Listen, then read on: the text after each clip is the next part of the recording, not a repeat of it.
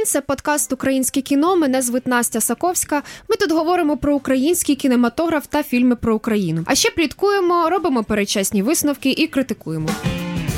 Сьогодні у нас пілотний випуск, такий собі дебют подкастів на Радіо Свобода. Я дуже рада, що ця нова епоха в житті редакції починається саме з кіно, бо інакше було б незрозуміло, навіщо я так багато хожу в кінотеатри. І звісно, було б злочином в січні 2020 року говорити про українське кіно не в контексті прем'єри фільму Мої думки тихі. Бо стільки відгуків і стільки вражень на українське кіно я ще насправді й не бачила. Ірма богиня екрану. Андрій Лідаговський також рве. І, взагалі, це чи не перший фільм без театральної артикуляції на екрані, жодної фальшивої секунди, саме лише потік емоцій, жодного жарту і найкращий гумор за всю історію українського кіно. Господи, це було прекрасно. Хорошее кино. Настолько хорошее, что говорить о нем можно без поправки «ну, зато наше». Очень достойная робота, особливо учитывая, що там дебют на дебюті. Це справді смішна, але не глумлива драма про мільйони наших співвітчизників, затиснутих в квартирах із радянськими меблями, із дідами, що вмирають, із батьками, які ще мають надію, обплетених дротами з ізоленти, історіями про незбуле життя, мріями про італійського чоловіка та роботу в Канаді. Цей день настав. Я подивився українське кіно і залишився в чистому, нічим не затьмареному захваті. Мої думки тихі розповідає про звукорежисера і музиканта Вадима, який, зазнавши безлічі невдач у роботі й особистому житті, отримує шанс розпочати все спочатку. Канадська компанія пропонує йому записати звуки українських тварин Закарпаття. Для нього це шанс покинути Україну і вирушити до Канади. Але головним супутником у новій роботі Вадима раптово стає людина, яка для цього аж ніяк не годиться. Його мама, яку грає Ірма Вітовська. Фільм не побудований на товстих жартах з елементами расизму і ксенофобії. Цей фільм про життя, про батьків і дітей, про самотність, про боротьбу дорослості і дитинства. Це називається творчість. Чула про таке? Ой, як ти помиляєшся. Немає нічого важливішого за дітей. Жодна музика, жодні звуки не варті того, щоб жертвувати сім'ї. Ага. Це ти так думаєш. Ти дурачок, Вадім. Я не дурачок, я музикант. У нас в гостях режисер-дебютант Антоніо Лукіч. Е, Дебютант, наскільки я розумію, тільки в пов... в повнометражному кіно. Е, Так, так, до того в мене були короткометражні ще роботи.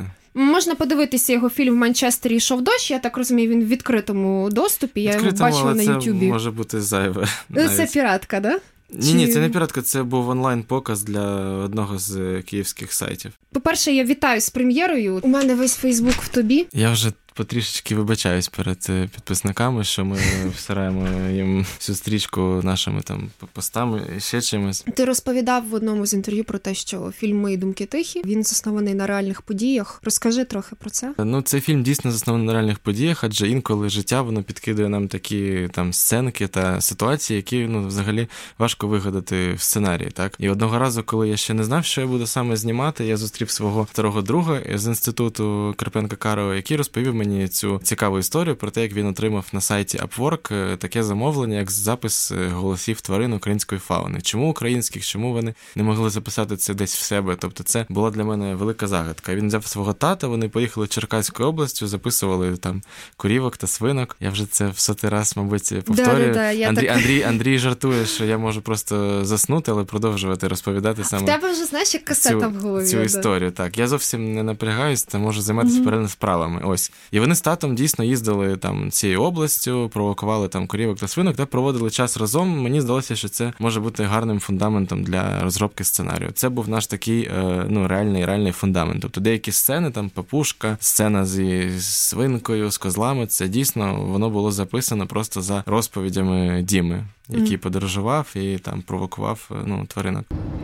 Чим я займаюсь? Так, Ти питаєш мене, чим я займаюсь? так. Я один з небагатьох в нашій країні людей, хто успішно займається експортом. Можеш так і казати. Боже мій, яким ще експортом? Я експортую західним країнам звуки наших тварин.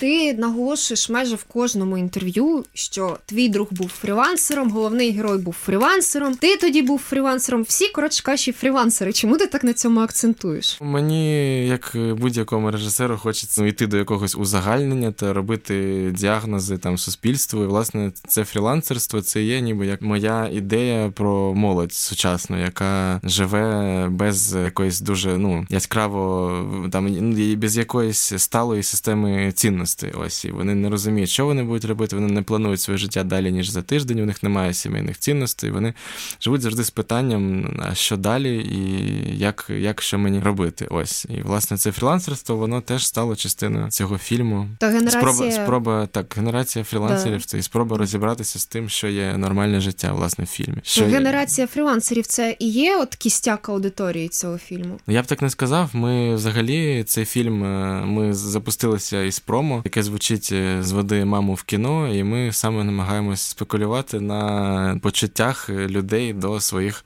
мам і мам до своїх дітей. Але це нормально, адже в фільмі ми розповіли цю історію відносин мами та сина комедійно, не якось провокативно. Тому саме з води маму в кіно це це є якийсь ну кістяк, може, як ви кажете, нашої аудиторії. Тобто це батьки та діти. Я ще помітила такий акцент. От на зрості головного героя. Це вже другий фільм, коли ти акцентуєш на саме на на зрості. Якісь жарти пов'язані з ну, цим. Чого ми так багато про це говоримо? Цей зріст є ніби як провідником ідеї фрілансерства цієї генерації людей, які не вміщуються в жодні рамки. Ось і він такий високий, що для нього йому незручно не тільки там в компанії, в суспільстві або в розмові, але йому незручно навіть там на полиці купе в вагоні, або просто коли він сидить. Андрій, наприклад, він такий високий, що він завжди там в маршрутці, наприклад, обирає собі місце біля люку, адже саме там його голова може вміститися. Ось і він завжди за нього дуже ну йде сильна боротьба. Тобто, якщо там хтось стоїть, Андрій може його попросити. Саме тому цей зріст це ну просто як провідник ідеї про про незручність, не більше. У мене щире співчуття насправді, оскільки я сама овер 180, і це я помітив, такі, так. да, такий угу. мій мій біль. Знаєш, я його розділяю. Його ще як, на. Як ви спілкуєтесь з чоловіками, якщо вони нижчі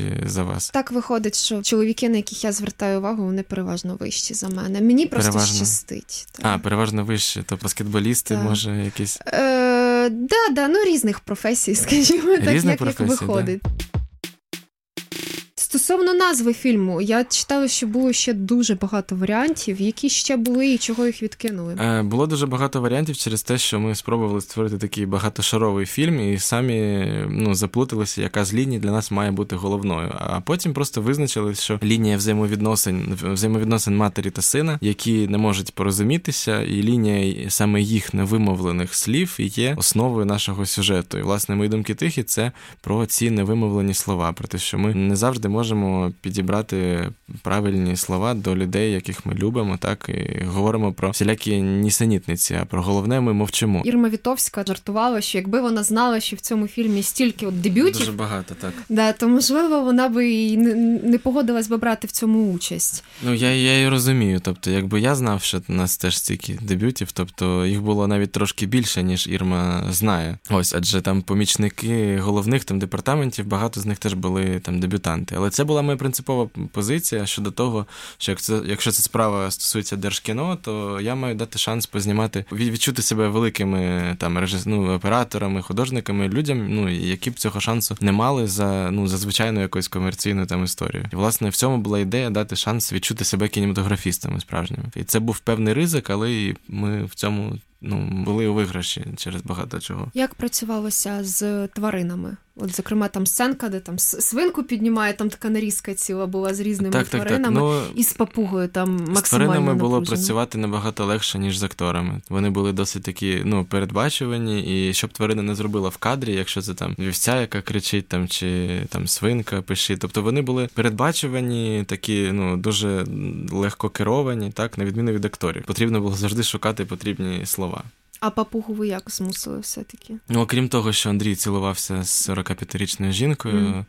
з величезною там родинкою на щоці. Ну, я не знаю. Тобто, папушка він він взагалі був один з найчемніших, навіть з тварин. Просто ставили навпроти нього іншого самця папушку, і він починав кричати і реагувати на нього дуже бурхливо. Я взагалі помітила, ну ця сцена вона реально була смішна, але в фільмі немає е, якихось жартів от в буквальному сенсі цього слова.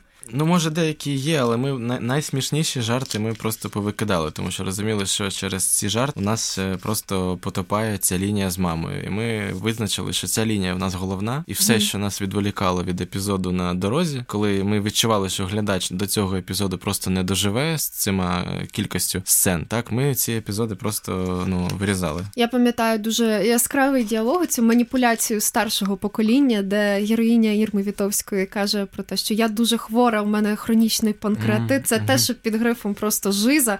Мабуть, ти не знаєш, що я хвора. Ну що з тобою? Лікарі кажуть, що в мене хронічний панкреатит. Все колить. Місяцями тримаю дієту, не сплю, не їм нічого. Жирного, солоного, навіть кави не п'ю, хіба це життя? А коли ти мене доводиш так, як сьогодні, мені ще гірше. Хочеться одного разу просто взяти, з'їсти гороховий суп і будь-що буде. Я змушував акторів грати не мовою слів, а мовою підтекстів. І цей хронічний mm-hmm. панкреатит, ну вона розповідає саме так, ніби як якусь ну смертельну хворобу, mm-hmm. знаєте, і це хвороба, яка є діагнозом не її фізичного стану, а їх відносин з сином, наприклад, так і тому вона звучить досить таки трагічно. Mm-hmm. І так само, як і спроби суїциду через поїдання горохового супу після цього. Історія з хронічним панкреатитом. Це звідки? Ще оце життя? Ну, це підслухано мною. Там я спілкувався зі своєю родичкою, ось яка просто мені ну жалілася на на свій стан, так що вона нічого не може їсти. І одного разу просто вона заїсть цей гороховий суп і будь-що буде, і заплакала. І мені було тоді трошки смішно від цього, тому що ця людина потім вона одужала, звісно, так забула про це. А в мене в пам'яті лишилася ця її власне фантазійна спроба самогубства через поїдання супу. Залиш мене. Я хочу красиво піти з життя. Нехай мене переїде якась гарна іномарка і все. Зроблю тобі послугу. Не буду мучити твою совість. Їдь свою Канаду, куди хочеш. Ну, вставай, там їде машина. Не хочу.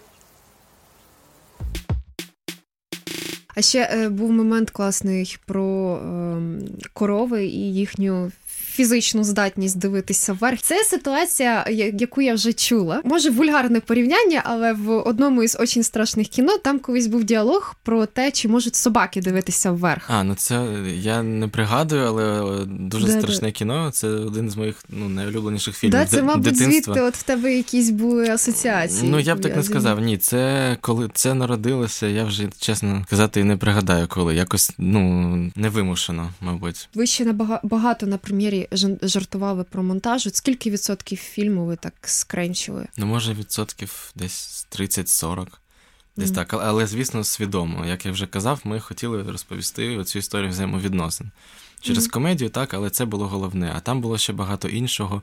Була класна лінія з татом, якого зіграв дуже класний актор е, на прізвище Ющенко. Mm-hmm. Ось, але я трішки забув ім'я. Ну, дуже сцена з єнотом, сцена з там навіть на водах була ще одна додаткова сцена. Сцена з дідом. Там ну дуже багато сцен. І сцена зі стоматологом вона була ширша, вона тривала десь хвилин 25 на початку. Давай ще поговоримо про музику, те, що багато людей хвилює в моїй стрічці на Фейсбуці, принаймні, коли вийде якась музична підбірка на Apple Music або Google Music? Я не знаю на Apple Music чи Google Music, тому що в нас ну ми не ми не підписували контракт з виконавцями саме на створення підбір підбірки, тобто mm-hmm. original soundtrack чи якось так е, цього не було. Але ми просто ми просто підписували на використання в фільмі. Але на офіційну підбірку ми можемо собі дозволити зробити. І зараз mm-hmm. саме з журна з журналом або інтернет-виданням Кома зараз вийшла така підбірка, де можна прослухати послухати власне всі всі треки, які звучать в нашому фільмі. Всі, крім одного, це фінального треку. Не будемо розповідати, якого саме. Там, до речі, зі Space Girls просто якийсь ісусний кавер вийшов максимально. Чому mm ваш вибір пав саме на цю пісню і на Space Girls, в принципі? Тому що для нашої героїні мами персонаж Вікторії Бекхем дуже ключовий по її життю. Тобто Вікторія Бекхем це її рольова модель, яка своїм прикладом сформувала її уявлення про те, що значить жити нормальне життя, бути прикладом для наслідування. Тому мама вона фанатіє від Spice, від Spice Girls, від е, музики її молодості. Так може, можливо, вона і дитину свою так е, зачала під час того, як співали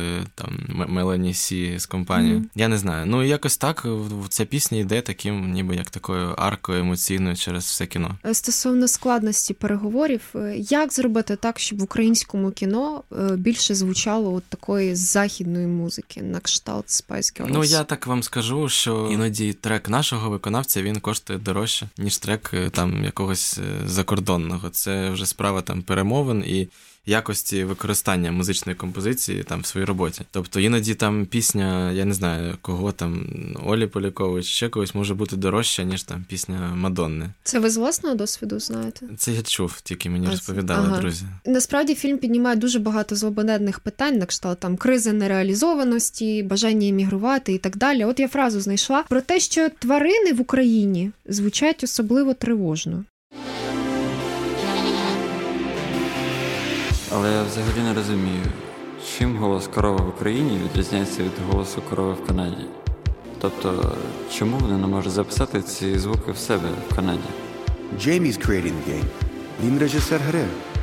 Каже, що тварини мають звучати тривожно.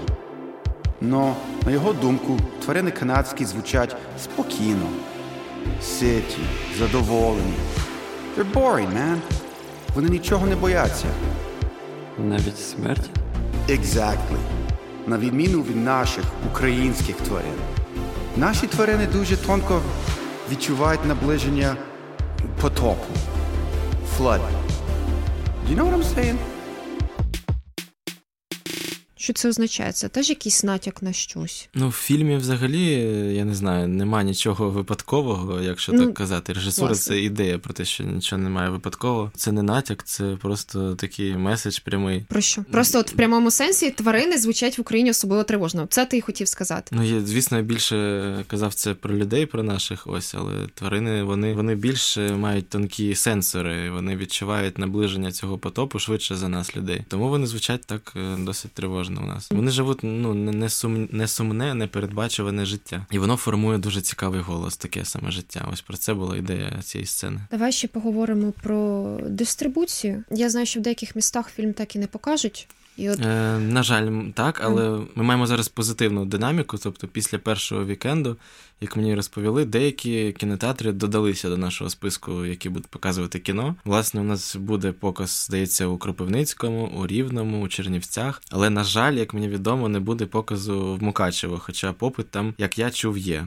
Тобто, Мукачево це місто, mm-hmm. яке у нас є і в кадрі яке ми знімали з величезною там любов'ю, і взагалі нам було там прикольно знімати. Там у нас є коси на Закарпаття. Ну що буду розповідати. І власне там люди питають, де де кіно. Але через те, що взагалі кіно в принципі зараз вимирає. Я вже не кажу про маленьке містечко. А в Мукачеві там здається кінотеатр взагалі там на один зал, і вони не можуть дозволити собі так ризикувати, брати там дебютний український маленький артхаузний фільм, коли в них є там Дулітл чи чи ще якийсь. Але здається, віддано там є. Ну тобто, це це питання того, в який час ми зараз вийшли, багато дуже конкурентів, і ну кінотеатри не можуть там розібратися, що для них цінне, що не цінне. Але нам, звісно, це дуже прикро. Ну от пише тобі умовний Іван із Донецької області, підконтрольної, звісно, частини. Пише і питає: От Антоніо, хочу подивитися твій фільм. Ну от в мене не показують його. Що мені робити? Просто тобі йому порадиш ну, десь їхати чи якось збиратися. Як це відбувається? Ну, якщо у нього є змога там кудись їхати, то це може була би прикольна пригода. Але так ми взагалі ми просили просили навіть глядачів телефонувати в кінотеатри та запитувати, чи будуть сеанси. І власне це ці дзвінки вони вплинули на те, що сеанси з'явилися у Рівному, Кропивницькому, Чернівцях та ще десь здається, Кам'янці-Подільському. Тобто, ну дзвонити і запитувати. Там здається, Краматорську запитували, чи можна буде подивитись там фільм. І ну і зараз цим займаються продюсери нашого фільму, тобто будуть якось це організовувати. Вже є поняття окупності в сучасному українському кіно. На жаль, ця окупність вона передбачує те, що кіно буде не вести за собою в плані ідеї, а йти за е, очікуваннями глядача. Тобто таке кіно буде окуповуватись, але глядач в своїй масі він не готовий до того, щоб робити над собою зусилля і дивитись щось, що не буде, як то кажуть, масажувати його ерогенні зони, тобто якесь кіно, яке потребує ще якогось внутрішнього зусилля. Так, таке кіно, воно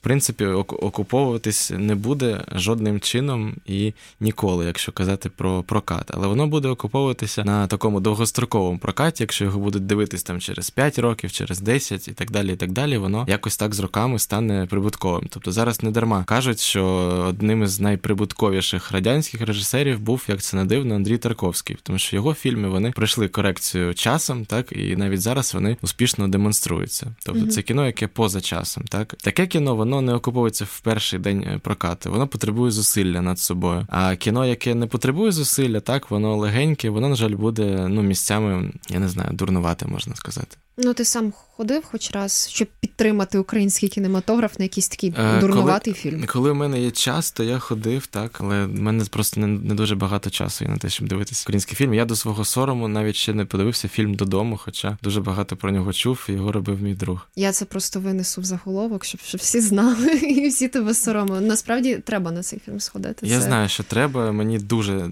просто не виявляєте, як мені цікаво його подивитись, адже ми дуже часто разом десь там мали покази і порівняння, що це род муві, і там взає... взаємовідносини там батьків та дітей. І у нас була майже одна і та сама команда, яка створювала цей фільм, там mm-hmm. і звукорежисерська, і у нас був режисер монтажу один той самий.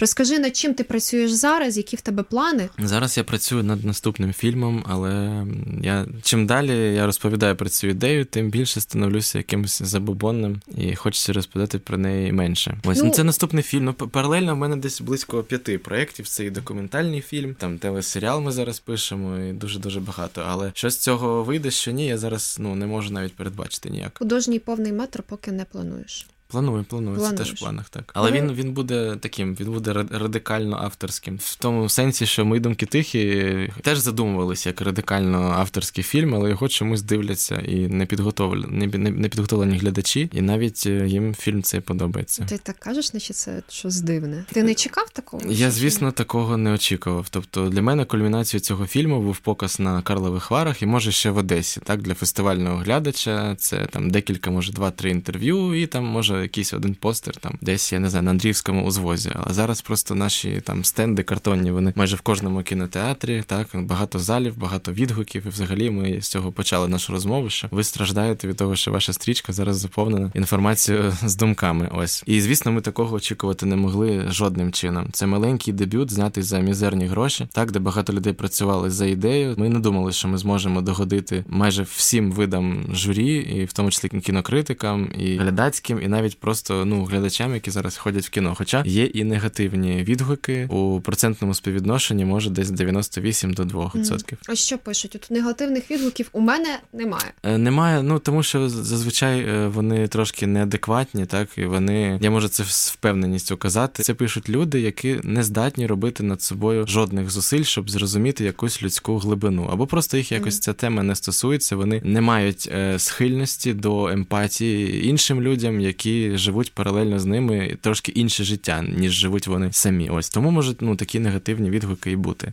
Топ 3 цьогорічні фільми, ну не 20, а там 19-20, які треба подивитися. Mm.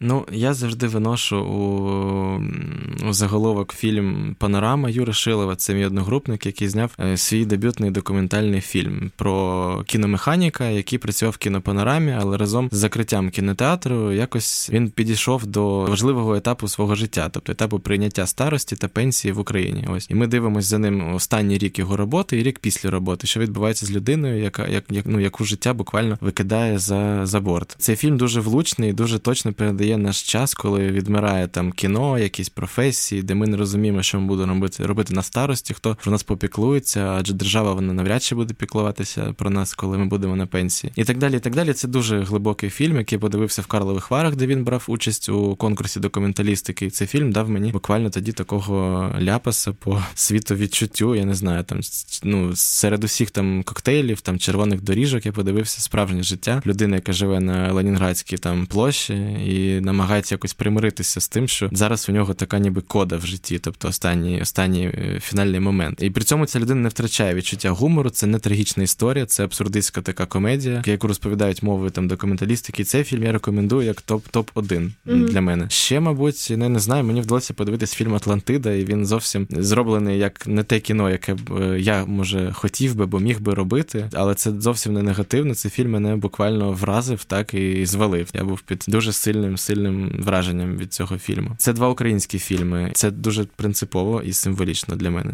Що в моєму топі фільмів року саме історії з України. Да, це, мабуть, перший рік, коли ми вже можемо виділити, чи не перший, коли ми можемо виділити саме Ну, можливо, третім фільмом став би додому, але мені ще ну це я я маю ще його подивитись. Да, ну тоді ми будемо сподіватися, що ти напишеш пост-відгук такий трошки спіз... спізнілий, але тим не менш е, ґрунтовний. На цьому дуже дякую. З нами був Антоніо Лукіч. Це був пілотний випуск подкаста Українське кіно від Радіо Свобода. Мене звуть Настя Саковська. Чекайте нас дуже скоро з другим випуском. Він буде точно крутішим. Дякую.